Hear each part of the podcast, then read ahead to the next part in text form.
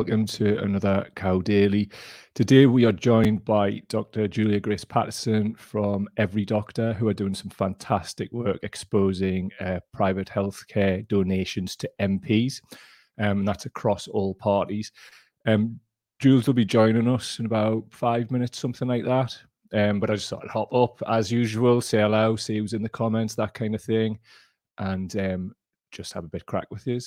But in the time on a tradition, here's some sitar music while we have a drink. Um, I see he's, he's are popping up in the comments now. So if you could let us know you're a boot. I see some people are popping up. Leon's about, rocking the cow emojis. Zoe Jarrett, the E's, nice one. Bob Grady's here, E, back at you. Carlos just popped up. Carlos, I thought you weren't weren't around today, mate. Nice to see you pop up though. Um, also, if you could get your questions in for Jules in the comments, and if you could do us a favor and just put a question mark on the end, it's just when I'm scrolling through them when we're live, it's just a lot easier for me to pull them up.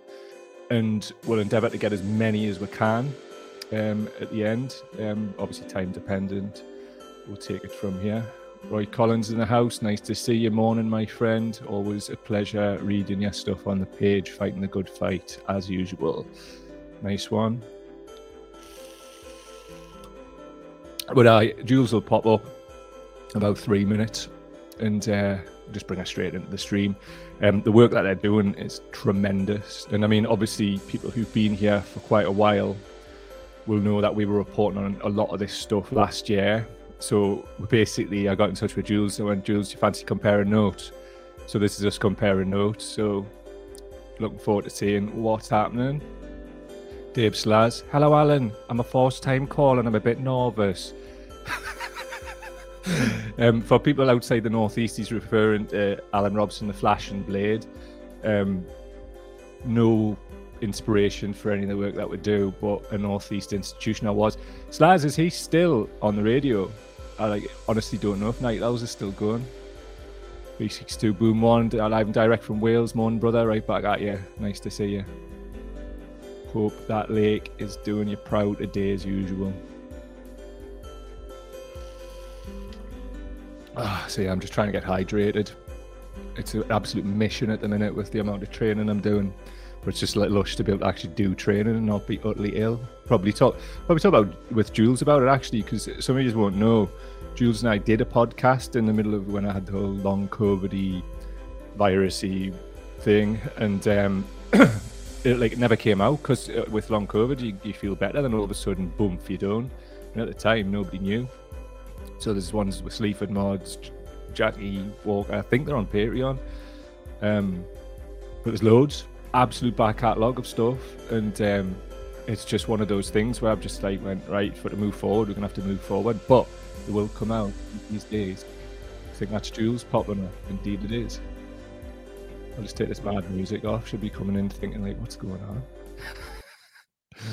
right. Without any further ado, I'm going to bring Jules in. Jules, what's happening? Nice to see you. Hi. Nice to see you. Lovely to catch up. How are you doing? Definitely, mate. I was just telling them about um, I decided to go live a bit earlier just before you came on, just to get everybody settled in in the comments. But uh, I was just saying that we actually did this once before, um, but it was in the middle of like when I had some kind of virus or whatever. I thought was better, and then now now we know long COVID, you're better, and then you're not better, and then you're better and you're not yeah. better. So, firstly, apologies it never came out, um, but really happy that we get to chat again. Um, and I'm really live, sorry so. to hear that you were unwell. I just it's just been so awful for so many people, Mike. Oh, mate, How I'm are you feeling you. at the moment? Are you? Do you know what? Now? Great, absolutely fantastic. But it's took time, and it's took a lot of false starts, and it's took. I mean, people who watch or listen to this will tell you I've like done a bit, had months off because I just couldn't do it. Done a bit, but now I've had this kind of like consistent like uh, production. Ironically, though, I was involved in a road traffic accident at the start of the year, so I had to take three months off. But it wasn't for the virus, so you know, I was just unlucky. So it's just been one of those, mate. But yeah. we'll get into all that like as part of this. How are you doing? Are you okay? Yeah, I'm good. I'm good, thank you. Um, it never stops, though, does it? I mean, I think if you're doing anything in the world of kind of UK politics, campaigning, just feels like every day we wake up there's some new dreadful thing that's happened or a story or a policy you know but no i'm, I'm good thank you everything's going pretty well and every doctor is going really well we launched our uh, whistleblower portal yesterday because right. a lot of nhs staff members are experiencing problems themselves and noticing problems affecting patient safety now because the service has been so underfunded and under resourced and it's really difficult for staff members to speak up so we've we've built a portal for them to submit information and mm-hmm. you know so that we can hopefully bring some of that into the public domain because i think the public are aware that there are a lot of problems but the only way we're going to be able to push politicians into changing things is if we show examples of actually what's going on now because of their decisions so. But definitely. it, it's good kind of miserable but but you know we're moving forward and a lot of people are um i think now becoming aware of the the impact that politicians have had on the nhs yeah I fully agree with you. I mean, I just want to give you like lots of praise for the work that you're doing at the moment, like exposing uh, private donors um, to like private healthcare donors to politicians. And um, mm. I mean, for me, the, the NHS is close to my heart, like it is for many people. Like it's obviously like you know, it saved my life. I had a spinal surgery in the past. Without that happening quickly, I was planning to take my own life. You know, I was really desperate. Oh, um, yeah. So it's like for me doing this with you, it means a bit more. You know, it's not just a journalism thing; it's a personal thing. You know, so when I see the work that you guys have been doing, it gives me good heart knowing that there's people out there actually really doing the fight. So before we get into this, thanks so much for what you're doing, mate. I really appreciate it. That's really kind of you, Mike. I mean, I, am not working clinically anymore, and all I can do, I guess, is is um, thank anybody who is working in the NHS because it's an incredibly stressful place to work. It's getting more and more stressful as time goes on, mm. and I think it's really horrifying to a lot of people because if you train as a healthcare worker in the UK, you're expectation, certainly my expectation when I was tra- training as a doctor, was that you're going to work within a public healthcare system and that everybody's yeah. going to get the care they need. And it's never going to be a career that's free from stress and free from challenge because healthcare is difficult and you're dealing with helping people at their most vulnerable times. But the knowledge that you're creating a safety net for people is an incredibly powerful thing that, you know, a powerful thing to be working within and knowing that you're contributing within that sphere is incredible. And so for people who trained within that system to now have the rug pulled from beneath their feet in terms of their ability to provide what their patients need is causing such um, such a sense of sort of moral outrage and difficulty for a lot of the staff members because ultimately it's the staff members who are having to refuse people treatment when there's not enough to go around. And i think that's having a massive impact on people's mental health. Yeah yeah i fully agree with you i mean like obviously i know people who work in the nhs as well as having been a patient in the past and um, it's grim absolutely grim and also um, I really object to the fact that there's no mental health support being put in place. Uh, like the pandemic's not over, but after the sort of, you know, the concerted block that's went on yeah. and then they've just been thrown to the four winds. It's disgusting. I just think Absolutely. that's no way to run a civilized country, just to like expect people to just keep working and working when they're so understaffed. I mean, yeah. the, the, uh, for me, they're just like saving up like PTSD on a mass scale. We need to be well, like, yeah. Sorry, it's really terrible. No, it's really terrible. I mean, during the height of the pandemic, we were hearing from doctors who were working in these extraordinary conditions, and obviously, um, their primary concern was always their patients, and a lot of people were making these huge sacrifices. But those things do take a toll on people. Yeah. And we were hearing from doctors who were having suicidal ideation, having you know really scary thoughts, and continuing to go to work. And a lot of those doctors were forced to pay themselves privately to get the counselling or whatever it was they needed. Yeah. And I mean, they were the fortunate ones in a way because they could afford the private counselling. There's a lot of people out there who who can't. Um, but every doctor did a campaign at beginning of 2021 about this, about the trauma load that was being endured by NHS staff, and you know took out a full page ad in the Guardian, etc., etc. And the, the government were kind of pushed into providing a degree of support for a little while. They set up some mental health hubs in England, but it was no way enough for people. It was, you know, there weren't enough appointments, or when people did apply for the support, some of them were given sort of six sessions or eight sessions of counselling or something. And yeah. you know yourself, Mike, with something like this, you need to have something open ended where people feel that the support's going to carry them, you know, through the whole journey of whatever it is they need. And that's not been the case. So many people have been let down.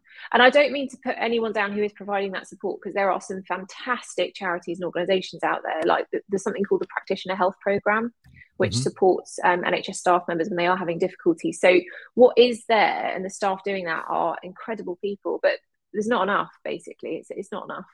And if oh, you think completely. about it on systemic terms, right, if you've got the caregivers having that degree of trauma that they're absorbing, that they're not going to be able to deliver that for their patients because when humans are feeling under strain and they're not getting what they need and they don't have the capacity your ability to care for other people is in you know it's impinged. You're not going to have that ability to go in and absorb whatever it is your patients need you to absorb that day. Um, so everyone's affected aren't they? It's horrible. oh, yeah. oh it's absolutely terrible yeah and i just think there's so much propaganda out there at the moment like anti-nhs stuff. It's absolutely unbelievable to me that people are, i mean you may have noticed it was like i mean I, we started reporting on things like last year and I, when i got in touch with it, it was like do you want to compare notes because uh, do you know about the stuff with palantir and um, yeah. yeah. global counsel and peter mandelson and peter thiel yeah, yeah I terrifying, mean, isn't it? Just for people who might not know, I'm going to pull some slides up, yeah, and I'll read them out. And if you could just sort of like let us know what you know about it as well, because um, we were speaking about this last year and people were kind of like almost like not believing what we mm. had to mm. say. So just bear with me, mate. I'll just pull it up. Um, it's not really had enough coverage, has it? it comes like well, you, co- uh, you see an answer exactly. every so often, and it's like what, like, and then nothing. Exactly. Yeah. Right. Well, what we don't have is these slides for some bloody reason. They're not there. Don't worry about it. I know this off the top of my head. Basically, Peter Thiel um, set up a company called Palantir, which is like data collection. Peter Thiel is like one of the founders of PayPal. PayPal, um, obviously, uh, he did that with Elon Musk. So there's this whole like sort of like billionaire cadre of people who just seem to be at us for data. So he, Thiel employed Go- Global Counsel, which is Peter Mandelson's consulting firm. Recently, they're being asked to go to China to do stuff. They've been doing things in Russia, basically trying to bring government contracts in. So Mandelson's been asked to do that on behalf of uh, Thiel last year. Fast forward to now, that's happening. So there's something called the Palantir. I can't remember what is the name of the. I can't remember, remember the name of the software, but it's software. So uh, there was a letter that went out from the NHS to GPs, and they've been told to basically share information with Palantir. For you, what implications does that have for the NHS? It's the sort of subject that the public need to be informed about because mm-hmm. there's some bits of it that you can understand why data sharing could be a good thing for people's health in the future. Sure. Um, so there's a lot of learning that can be done when you look at population health data in terms of outcomes and predicting public health measures that can be put in place to help mm-hmm. people. And yet I don't think this is being managed in a way where people know what's happening. And some of the um, concern from a lot of the campaigners who are working on this is that these projects are being set up by private companies, and there's not enough transparency about what the data is going to get used for and who's going to have access to what. Mm. So I hmm. think quite a lot of the concern is just that we haven't been informed adequately about what data is being taken and what's going to be used for. And my feeling, I guess, is that if that could be adequately explained and if everyone could understand and agree to it, then it might not be a bad thing. But the problem is these things are getting pushed through without people being informed. Um, and you probably saw yourself, Mike, last year. There was um, a couple of campaign groups raised a lot of uh, raised a lot of awareness about what was going on. A lot of people opted out of having NHS data shared there's a couple of different projects about this at the moment. It's really, really worrying. And the other thing that worries me about the private tendering of these NHS data contracts is that there's been a couple of examples recently where, as the NHS gets privatised in various ways and contracts are up for grabs, private companies that are big and have a lot of resourcing are able to fill out the application forms and go through the tendering process in a, in a way that kind of out competes a smaller mm. provider, which might be the existing NHS service provider.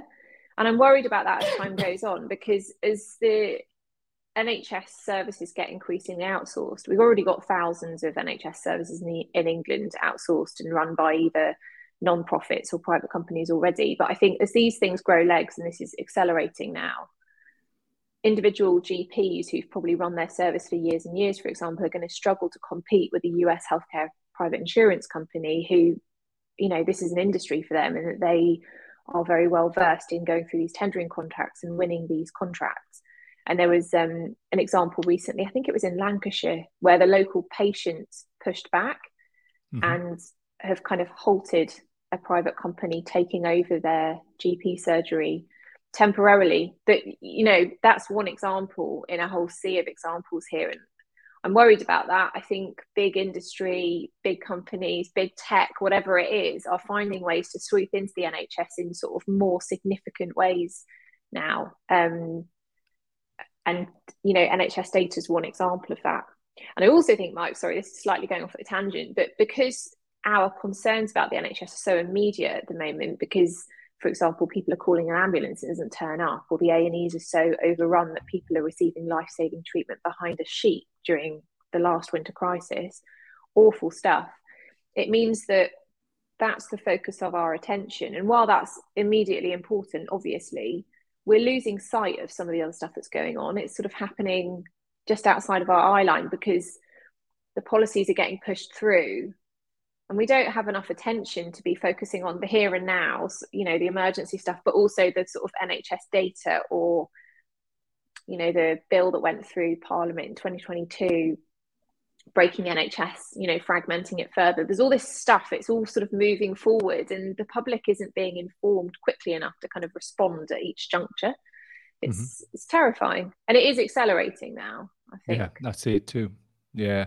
I mean just to like to your point before like data collection could be a real win for the NHS in the right hands, you know, with the advent of quantum computing, artificial intelligence. If it's directed properly, it can really help patient outcomes. Mm. But it's mm. about trust. I do mm-hmm. not trust Peter Thiel, a man mm-hmm. who said that the NHS damages or harms patients. Yeah. Like, like you know, that that is crazy to me how he's been awarded a contract.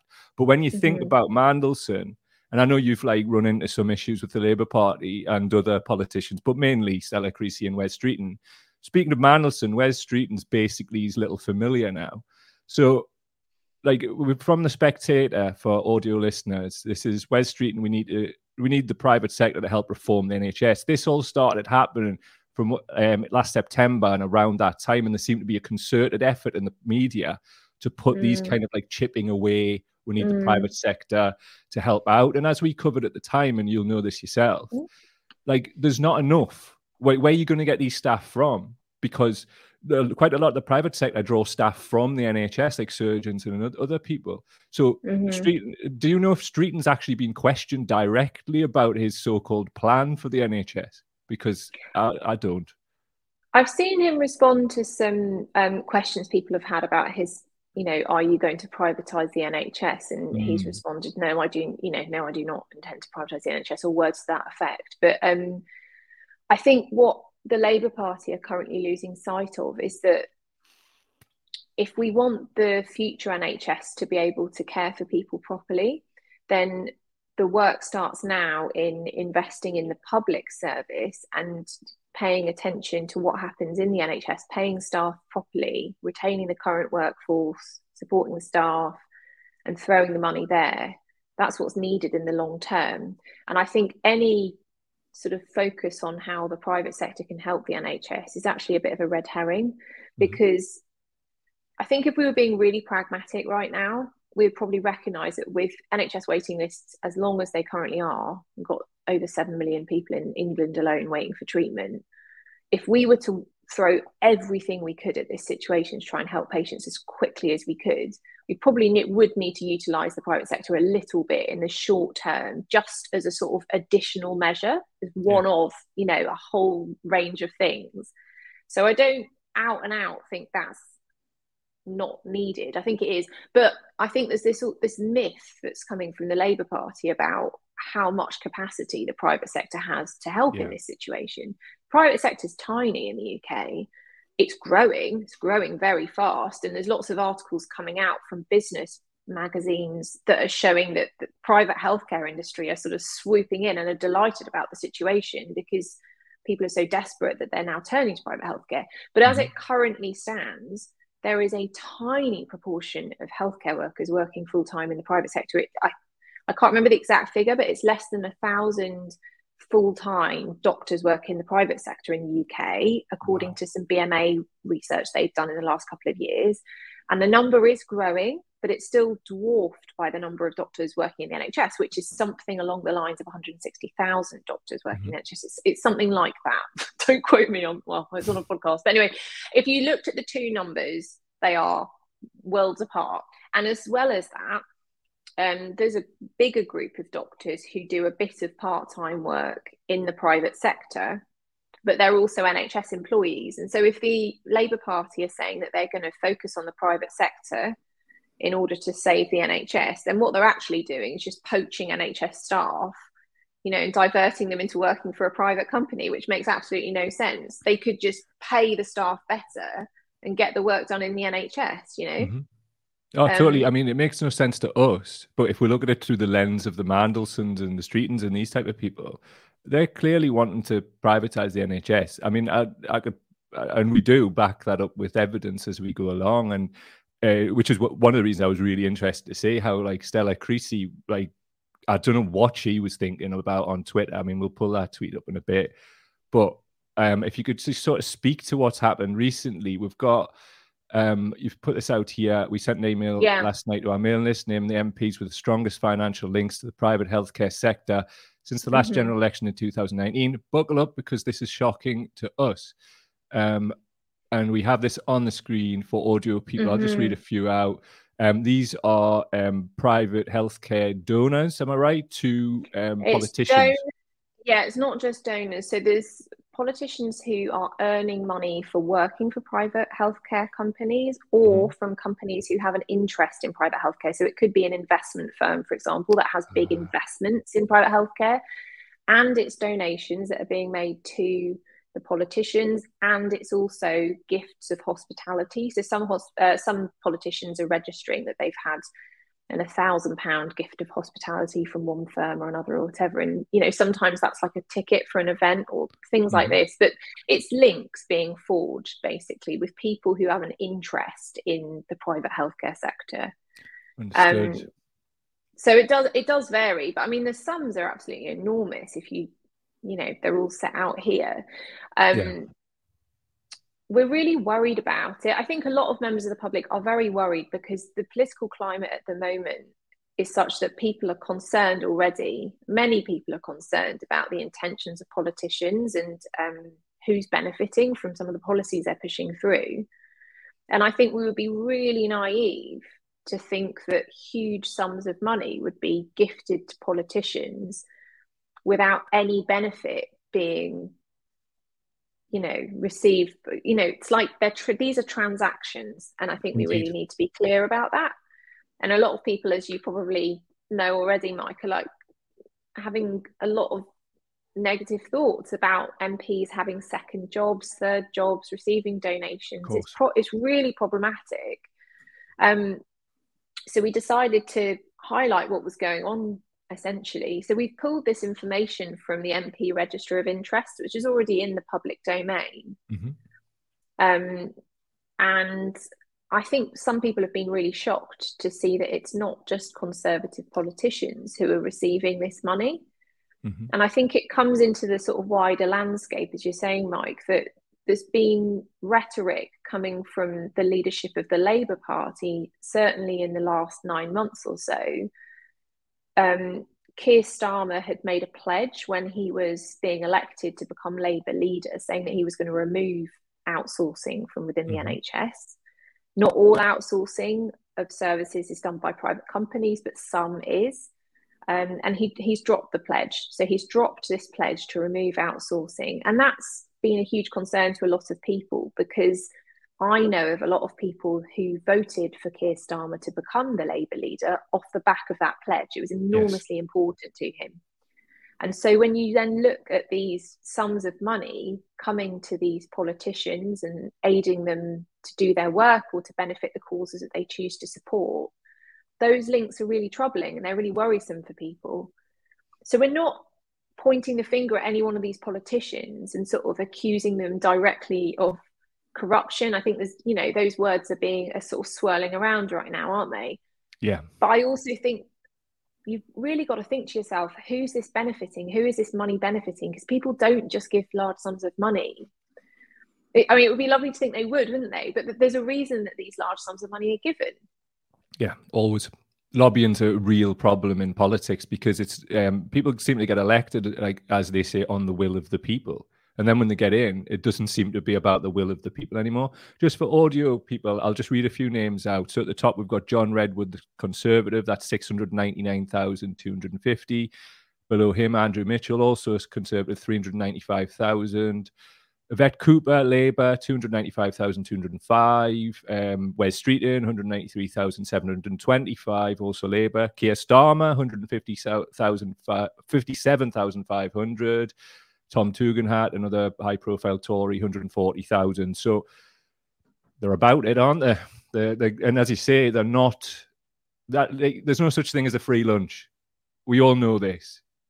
Well, there's a reason that they stopped doctors from being able to accept, you know, free holidays and all the rest of it a while back. And it's because, unfortunately, these things do build influence. You know, any link does. Personal relationships matter as well. Uh, mm-hmm. you know, um, and I think it's really problematic. Just to mention that those figures that you just read out, Mike, they're from they're, they're cumulative, so they're since the last election. So some yeah. of these politicians are receiving annual sums of money from these donors, etc.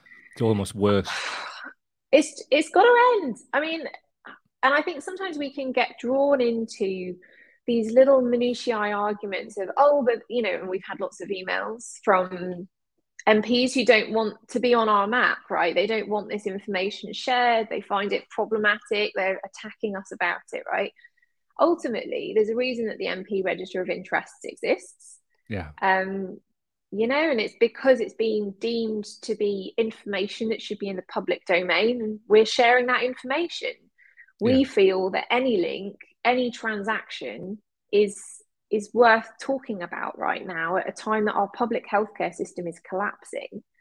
And in our view, if you follow the money, which is what we're doing, you need to look at the source of that money, where the money is coming from, rather than where that politician chooses to spend the money.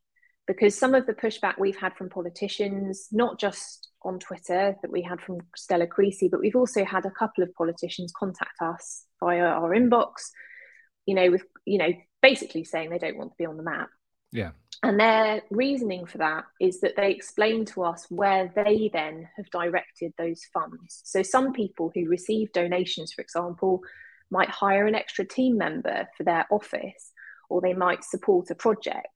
Or indeed, in Stella Creasy's case, the money that she was given for speaking on a panel, she decided to give that funding to a charity. And she did that at source. So she didn't receive that money, it went straight to a charity. We've been really clear and upfront about the fact we totally accept that. But you've got to ask yourself why did that insurance company want to have a politician speaking on a panel? Mm-hmm. And you've also got to look at the wider benefits for a politician of their own ability to direct funding towards a cause of their choosing because all of this is transactional and all of it builds influence. And so I really reject this idea that we're attacking any one of these politicians. I think we're providing a commentary about the state of our political system and the fact that money is able to come from private hands, sometimes from sources who would have an interest in particular policies being pushed through. And that money is being directed to politicians who are given power because money is power you know and so even if you decide as a politician that you're going to hand that power to something that the public thinks is a good thing like a charity you've still had that power it's been up to you right and we, we're questioning that that that's mm-hmm. the that's the thing I think. To, to, your point, on a on a larger level, there was a um, funder announced for Labour this week of up to five million, and he, I think he was one of the guys who started Autoglass or some kind of something like that. It's not important. That's not even important who his name is. He's not put that in um, he didn't put that in when, say, for example, Jeremy Corbyn was the leader of the Labour Party because he doesn't support mm. his worldview. but he mm. seems to support the worldview of Keir Starmer's Labour Party. Mm. So that's why we're seeing all this money coming in. He's not doing that for no reason, you know, no. like that, and that's on a on a huge level. So it's I would suggest that you know what Keir Starmer's broken all these pledges. If he'd stuck to these pledges, no five million. But he needed to put these pledges in because, as you said, members of the Labour Party voted for him on that platform and thought it was continuity Corbyn in a suit. So it was going to save yeah. the NHS. He's lied about that, and now they're taking money. So it seems to me on false pretenses. So it's kind of like, you know, well, it doesn't seem to me he's broken those pledges. Yeah. So it's that's a matter of, uh, record, you know. Sorry, you go ahead, Yeah, no, yeah. I mean, and I think with all of these things, it's just worth scrutinizing what's going on and, and asking questions of ourselves mm. and of politicians, right? Because, okay, so um, so so some politicians would think it's all right to receive a donation or um, earnings from a private healthcare insurance company um, to fund their office, but a line's got to be drawn somewhere. And so I think it's worth us asking the question all right, then, so if you were approached by an oil company, would that be an okay thing for you to receive a donation for to aid you to re- recruit a new staff member? What if it was a firm that we knew had sweatshops or had other practices which didn't support human rights? Would you take that donation because you were able to support a local charity? Would it be worth it? Would that support your constituents? You know, and I, I think those questions are worth asking because, in our view, and this is as a campaigning organisation who are fighting for the future of the NHS, we believe that no individual and no company who have an interest in the pursuit of private healthcare and profiting from healthcare should be funding our politicians. That's our yeah. view. And obviously, politicians are free to disagree with us because that's democracy, but we're not attacking them. We're sharing facts and we're asking questions. And in my view, any pushback from a politician who doesn't want to have that conversation, that's problematic. Because if yeah. you choose to go on social media, if you choose to utilize that platform and speak to people and promote the things that you think are worthwhile talking about, you should be open to having other conversations as well and answering questions. Because, in my view, as a public servant, that's your job. So that's my that's my opinion on it. I think we've got to talk about it, right? Mm-hmm, and it also the the other thing is right. If we had a roundabout conversation about all of this, and then the public view was, do you know what? I think that's all right. Then we've still had the conversation. You know, I think it's okay to have conversations and ask questions. And it's yeah. when you stop asking politicians questions that's when the problems arise. Fully agree with you. Uh, just for audio people, I'm just going to like um, read out the tweet from Stella Creasy. It's still on a um, Twitter page at Stella Creasy if you want to see it.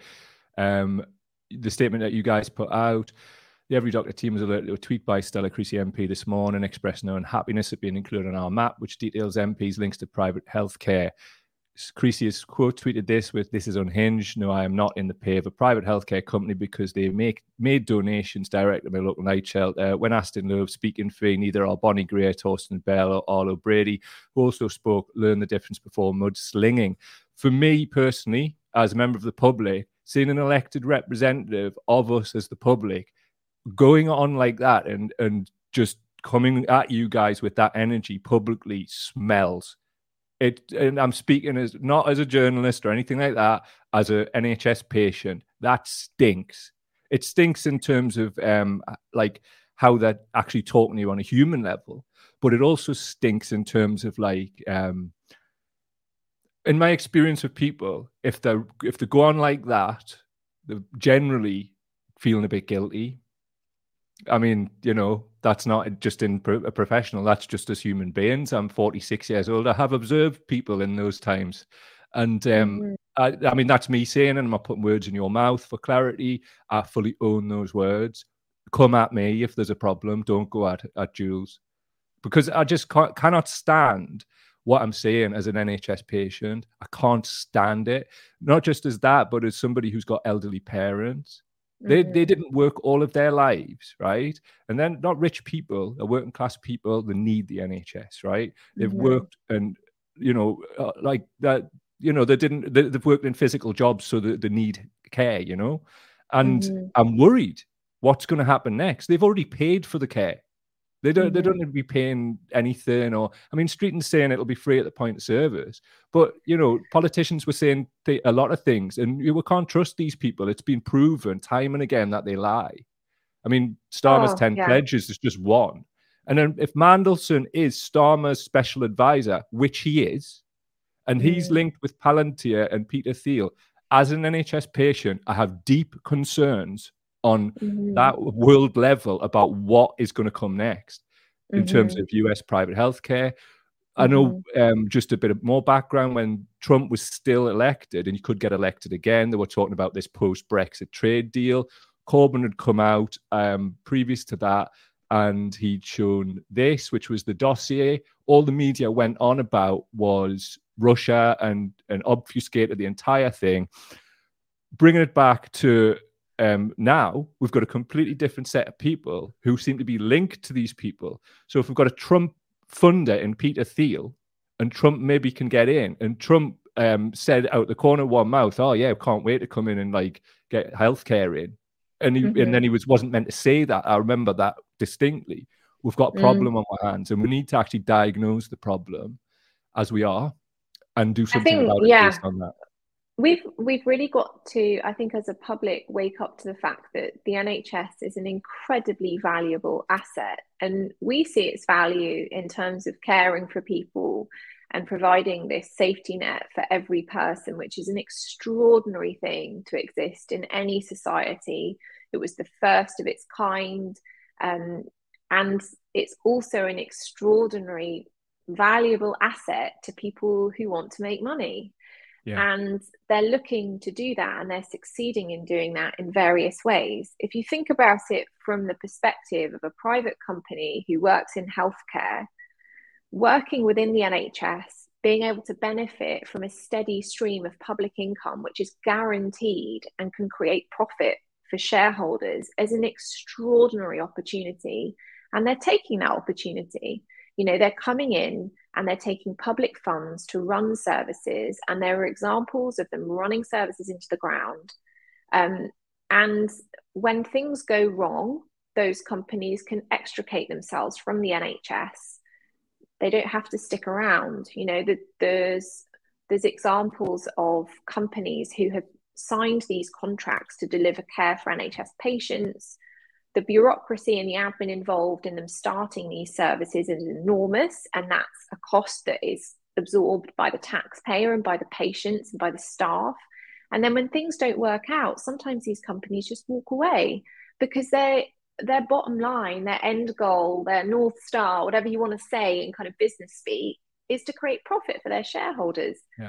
And that's not the end goal or the mission statement or whatever of the NHS. The NHS in terms of its constitution, exists to care for every person, provide comprehensive equal care at the point of use.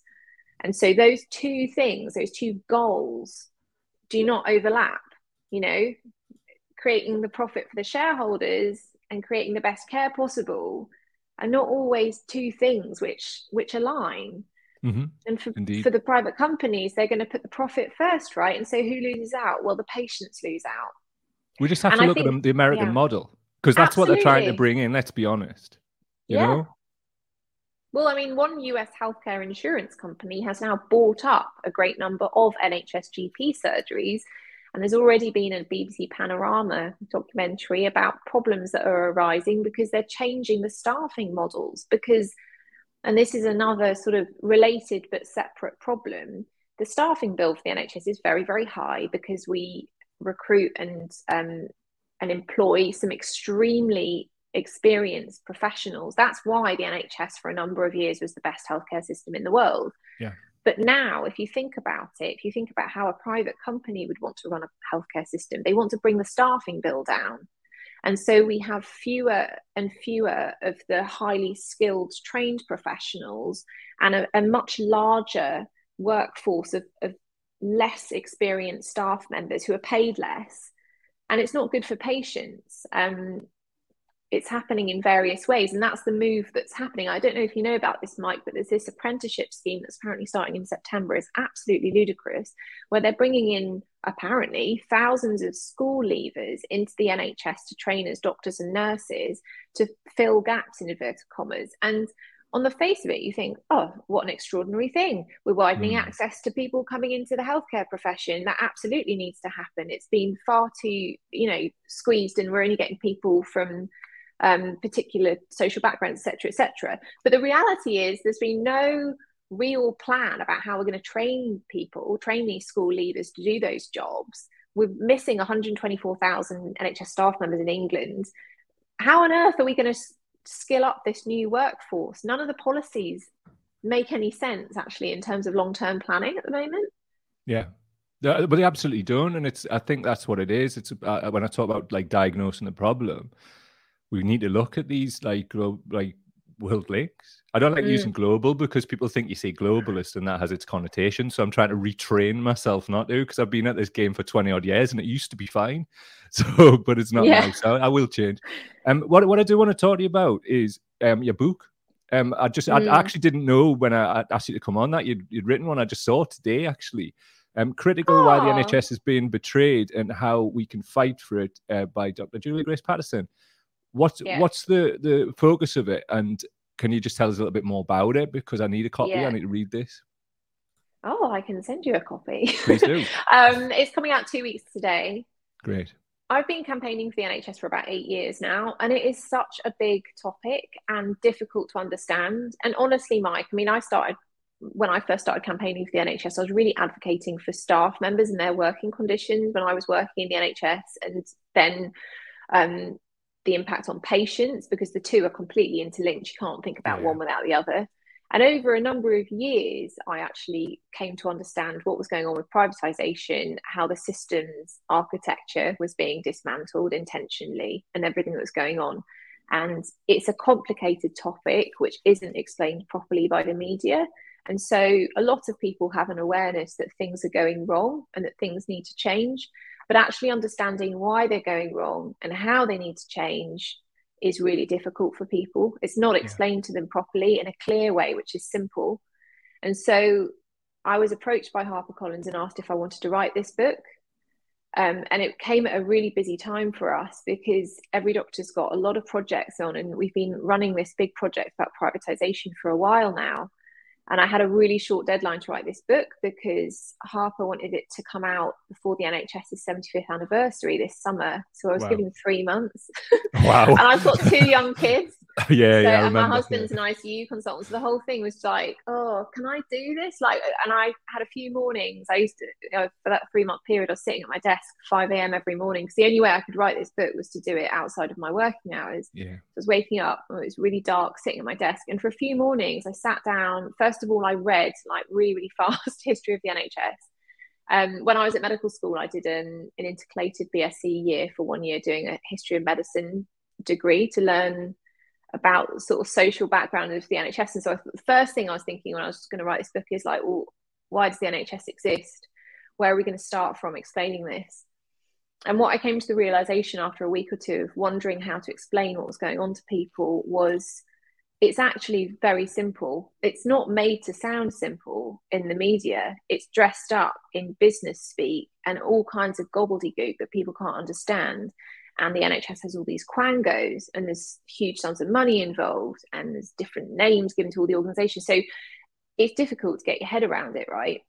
But actually, what everybody needs to get their head around, I think, is that there was a service that was constructed 75 years ago in the wake of the Second World War and it was constructed because people in our society decided that they had had enough and they wanted to provide care for every single person in our society, regardless of their background, regardless of their ability to pay for that treatment, because there was a recognition coming out of the war that we were only going to build a, a good, progressive, fair, equal, caring society if every person could be cared for. And that is the basis of the NHS. And over the last four decades, what has happened is politicians have pushed through reform after reform that have broken the architecture of the system up and have introduced privatization in various ways and have corporatized a system that used to be a fully publicly owned, publicly run service, where people would just be treated at their local GP surgery or their local hospital and they knew what they were going to get and they knew the staff members. And what happened is that after these reforms were put in place, one by one from the 1980s onwards, this particular government, since 2010 onwards, has starved the service of the funding it needs. And so it has revealed all of the systemic cracks that had been created by all of those reforms. And now the service is collapsing as a result of all of that. Yeah. And what the public needs to understand is that the government are failing the NHS constitution. They're not given carte blanche when they take on the running of the NHS. When we have leaders elected to run the NHS, there is a strict constitution they are meant to be following. And that constitution has huge public support and has done consistently for the last 75 years. People believe in there being an equal, comprehensive service that's free to everybody at the point of use, right? And politicians have created a system now, like, I mean, what's happened last winter with people dying before ambulances arrived. Up to 500 people died this winter per week because they couldn't access the urgent healthcare they needed. Wow, I didn't the... know that. Can I just yep. pause there? 500 yep. people a week. Yeah.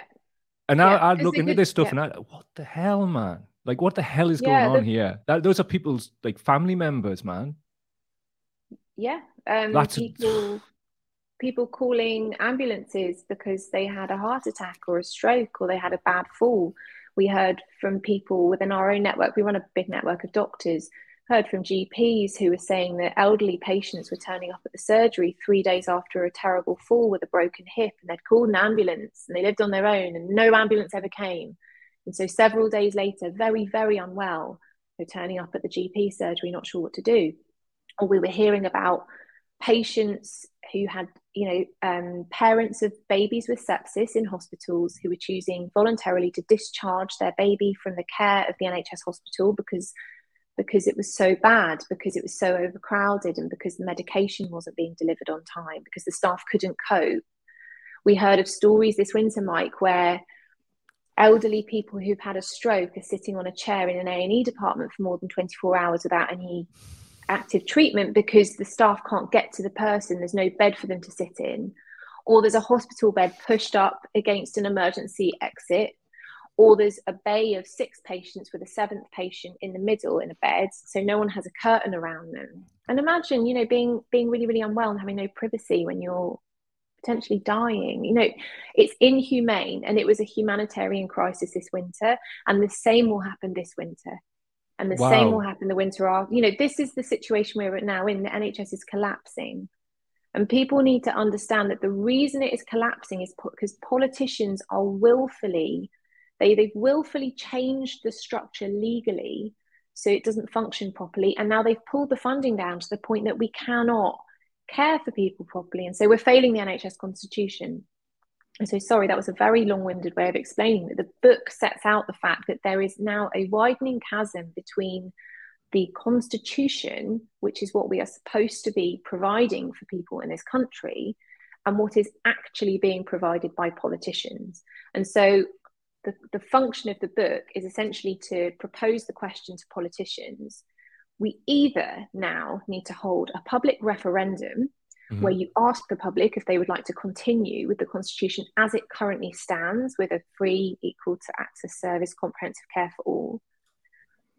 You know, or you radically change things and you radically invest in this service so that you can fulfill those principles. Because at the moment, they're getting away with it, Mike.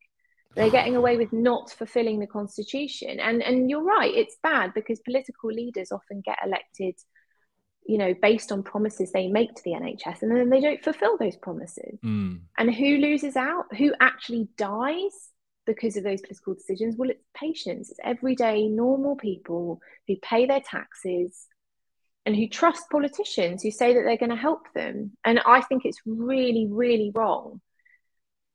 I'm sorry, that was a real that was a real rant. But I get incredibly upset about this. When when I was recording the audiobook, I mm-hmm. actually started crying when I was reading out the last chapter. In fact, I feel like I'm going to cry now. I don't blame you, it's mate. Absolutely devastating. Yeah. You know, because the people who aren't being heard, the people who are being most affected by this, Mike, are the most vulnerable people in our society. mm-hmm. the people who are elderly, or the people who are disabled, or the people who have severe mental health problems. And you don't see their stories in the papers, you don't hear their voices. But they're the people now who won't access what they need.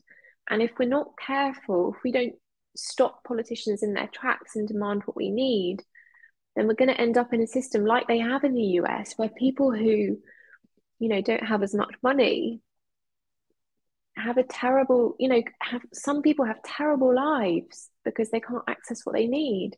Can I give you an example? And I mean, I don't like, mean to speak about myself, but like you're setting me off as well, and I want to try and jump in just to like give you a break, you know. Um, I um well spoke about before. I didn't give the sort of background. Like I used to do ultra marathons and things like that done my spine in. A lot of stuff happened in my life at the same time. That I couldn't actually go out and train, which was one of the things that was helping us with it. So I was basically stuck in bed, um, three discs done. And um, if I, at the time, which was a few years ago, it was 2017, and I was lucky that I got a referral to uh, a surgeon. I mean, I told them, I says, look, my mental health is shot here. I'm, I've got suicidal ideation, you know and that I think that's what brought it on. If that hadn't happened, and I got probably not going to happen now, I'd have just killed myself. I'd have just done it. I just couldn't take it anymore. The pain. It, it went on for so long, and, and as I say, it was on top of work, like other personal problems too. It was because people have complicated lives and they have lots going on, and and people have a lot of stress that they don't always, you know, it's not always visible when people are struggling. And Mike, it's absolutely terrible that you went through that but you're also an articulate person and you found it within yourself somehow to to explain that which i'm sure was really hard it was very hard yeah and there are people who who aren't able to explain those things you know i mean my background i don't work clinically anymore i campaign for the nhs full time but i used to work as a psychiatry doctor and i worked in london for most of my career and a lot of the patients that i was caring for mike if there wasn't a public healthcare system which was functioning, a lot of my patients wouldn't have had care. You know, they were people who had severe and enduring mental health problems, which had affected their lives in really severe ways. And often it had impacted on their personal relationships and their support networks. Often people were struggling to uh, um, get work or to hold on to jobs. And I think the NHS is something really special because it cuts across our society and it gives everyone a chance in ways that in lots of other ways our society doesn't give other people you know doesn't give everyone a chance yeah but the nhs does give everyone a chance and so i don't think i'm in the minority in thinking that we should be protecting that you know it's a really special thing and it particularly well, yeah. aggravates me when we have politicians who say that they're left wing say that they're progressive and they're not protecting it you know it's one thing do you know it's one thing for right wing conservative MPs to, to not protect it because some of them at least are upfront about the fact they're not going to protect it, Mike. You know, at least they're honest and they say, I believe in a free market economy and I don't believe in the NHS. Then at least you can have a conversation about exactly. it. Yeah, exactly. You know what you're dealing with then, don't you? But that's the problem, and I think that's the thing with the Labour Party, where they're just trying to like be all things to all people. Well, under the surface, there's all kinds going on, and I'm, yeah. I for one, I'm not gonna just let them get away with it. And I'm, it gives me a lot of ho- hope and heart to know that there's people like you doing what you're doing, and I just wanted to say before we go separate ways, I respect you. I respect everything that you're doing. And I think it's important that we all encourage each other because I don't know, as British people tend to do, not do that. And I'm trying to break through that. You got a lot yeah. of hassle for, for your work, but you're telling the truth.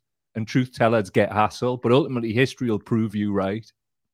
I think the thing that really gives me a lot of heart, Mike, and a lot of hope is the fact that more and more people are kind of getting over that barrier that we all have about kind of, shall I stay quiet? We all do it, don't we? I mean, yeah. no one likes to make a scene, no one wants to upset anyone. I struggled with it for years, quite honestly. But I think you've got to hit that point, haven't you, where you think, I'm not comfortable with this anymore. It's making me feel deeply uncomfortable and I'm not okay with it. And it's really nice actually to see that I think a lot more people are starting to speak up and realize they're not on their own. You know, it actually gives us all a lot of strength, I think. Um, so thank you. Thank you so much for running your podcast and bringing this amazing community of people together because I'm sure everyone listening to this or watching this gets a lot out of it. I know I do. It's like it's fortifying in a way. Yeah, Definitely, mate. It's it, I, I like having these conversations because it, it it it like raises me up and as I say, I understand there's other people doing other things because a lot of the time we work through a screen, so it's really yeah. uplifting to like spend nearly an hour with you. You know what I mean? And you've been so generous with your time, and uh, I just all I can say is you've got allies in us, and we've got a good community. And like some of the people in the in the um, live chat there, they're clinically extremely vulnerable people who need the NHS, and like I can get out in the world again now, and I'm not going to pull the trap door just because I've got better you know, no. and I think that's that's given me more heart. I mean, I was a community worker for 20 odd years, working with heart to like reach young people. They yeah. None I don't think any of them could afford private healthcare, strangely enough. No. So I'm going to bat for them, I'm going to bat for me, I'm going to bat for my family, I'm going to bat for you and anybody else who cares. Because if we lose this, we're never getting it back. Exactly. And, uh, exactly. The politicians not all of the politicians some of them are brilliant actually i don't want to i don't want to put every politician down yeah, because sure. some of them are doing a fantastic job fighting for the nhs right a lot of the politicians are are pushing through these things and unless we do something fast it's going to it's going to end we're going to lose it because there are important and rich people who have interests here and they're the ones being listened to not the public and the public aren't being served by any of this. So anyway, if anybody would like to know more about that, the book comes out in two weeks' time. It's not Great. a fat book. It's the kind of book that you could read quite quickly. yeah. And if you if you want it, or you if you maybe you already understand all this stuff, but if you, for example, want to give it to someone who doesn't understand all this yet, sure. it's quite easy to read. So um thank you. And thank you so much for hosting me, Mike. I really it's lovely to chat to you. Yeah, it's great, mate. And it, like for me, it's a bit of a completion cycle because, like, when we last spoke, I was really desperately ill and just trying everything to get my life back. And it's lovely that we can actually talk and this is going to go out and everything. So it's for me, it's like a bit of a marker in the sand, so to speak, that I've got more healthy, which is all for me all the more reason to use some of this energy to do work like this. And so I really appreciate your time, mate. And don't be a stranger. Do get in touch. And um, if you, you need anything from us, Thank you. Well, thanks everyone, and I'm really sorry if I've depressed anyone this morning. No, mate, we, uh, we depress people every day, so they're, they're, used to it. But now you haven't. It's like information's power, as we say, and if we don't yeah. proliferate this stuff, like imagine like even one person's like, I didn't know that, you know. But there's people in the comments there that didn't know about Palantir, they didn't know about some of the things that you're saying, you yeah. know, and yeah. that is power. They can then take that other people, like verbally, like you say, pass the book on that's the thing. We can verbally speak this into existence, and eventually we'll hit a critical mass where, you know, people need to be held to their pledges at the next election, and yeah. maybe work leading into that as we are to so people can make an informed choice. I'm not telling exactly. anybody who to vote for. You do you. Yeah. But what I am yeah. saying is do it on the basis of what benefits the most people. And as we yeah. say, if we lose the NHS as a main pillar of, uh, to me, it's the only thing I can think of that I'm proud of about the country right now. Mm-hmm. You know, mm-hmm. people talk about being proud to be British. I'm proud of the NHS. Mm-hmm. Proud well, of, a lot of people of, are. There's been polls actually of kind of what makes you proud to be British, and it comes out on top or close to the top. And then you get these. I mean, I'm just ranting on now, but um, you know, you get think tanks or people who are mm-hmm. associated mm-hmm. with think tanks being allowed to write opinion pieces saying things like the NHS is rubbish, and, and you think, why on earth is the mainstream media profiling someone who works for a right wing think tank to say this sort of thing about the NHS? It's just absolute nonsense, you know. But yeah. as you said at the beginning of the podcast, Mike, some seeds of doubt are being planted, aren't they? And unfortunately, because the NHS is collapsing and because a lot of people are getting a terrible service at the moment, not due to the the staff, the staff doing everything they can, but I mean, you know, there's a lot of people getting poor care right now. Yeah. So people are looking for answers. And if you open the papers and you see something that says it's crap, we should replace it with a healthcare insurance system. For some people, they are looking for solutions and they take that seriously. So we need to be pushing back against it, like you say, giving people the information they need, which is factual. So. Definitely. I mean, that's what it's about. Give people the evidence and people can yeah. do whatever they want with it. I think that's yeah. just what we're trying yeah. to do. I would never, ever try and impose my will on anybody. Like, uh, all I want to do is just say, this is how it really is. Now you do whatever you want to do with that. Yeah, yeah.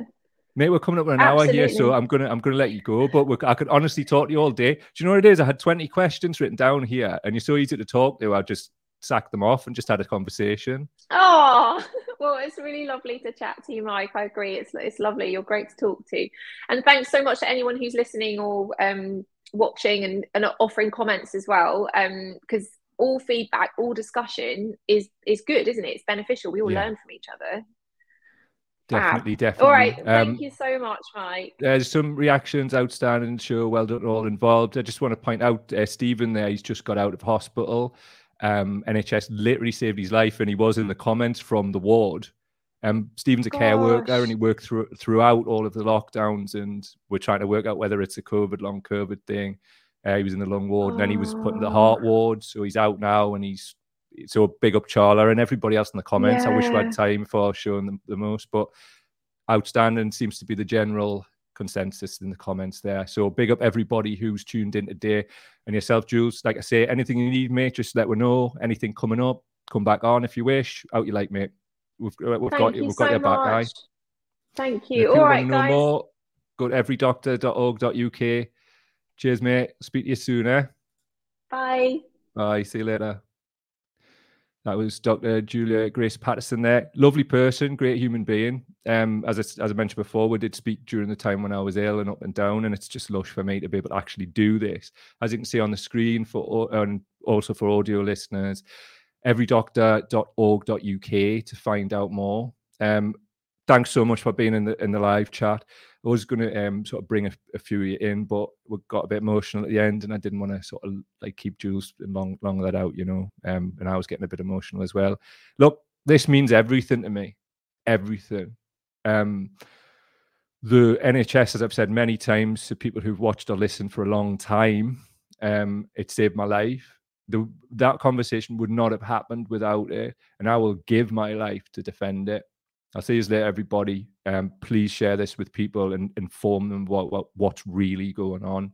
Catch you later, man. Probably tomorrow, Friday, if you're listening after the fact. So there'll be a show there if you're listening in the future. Goodbye.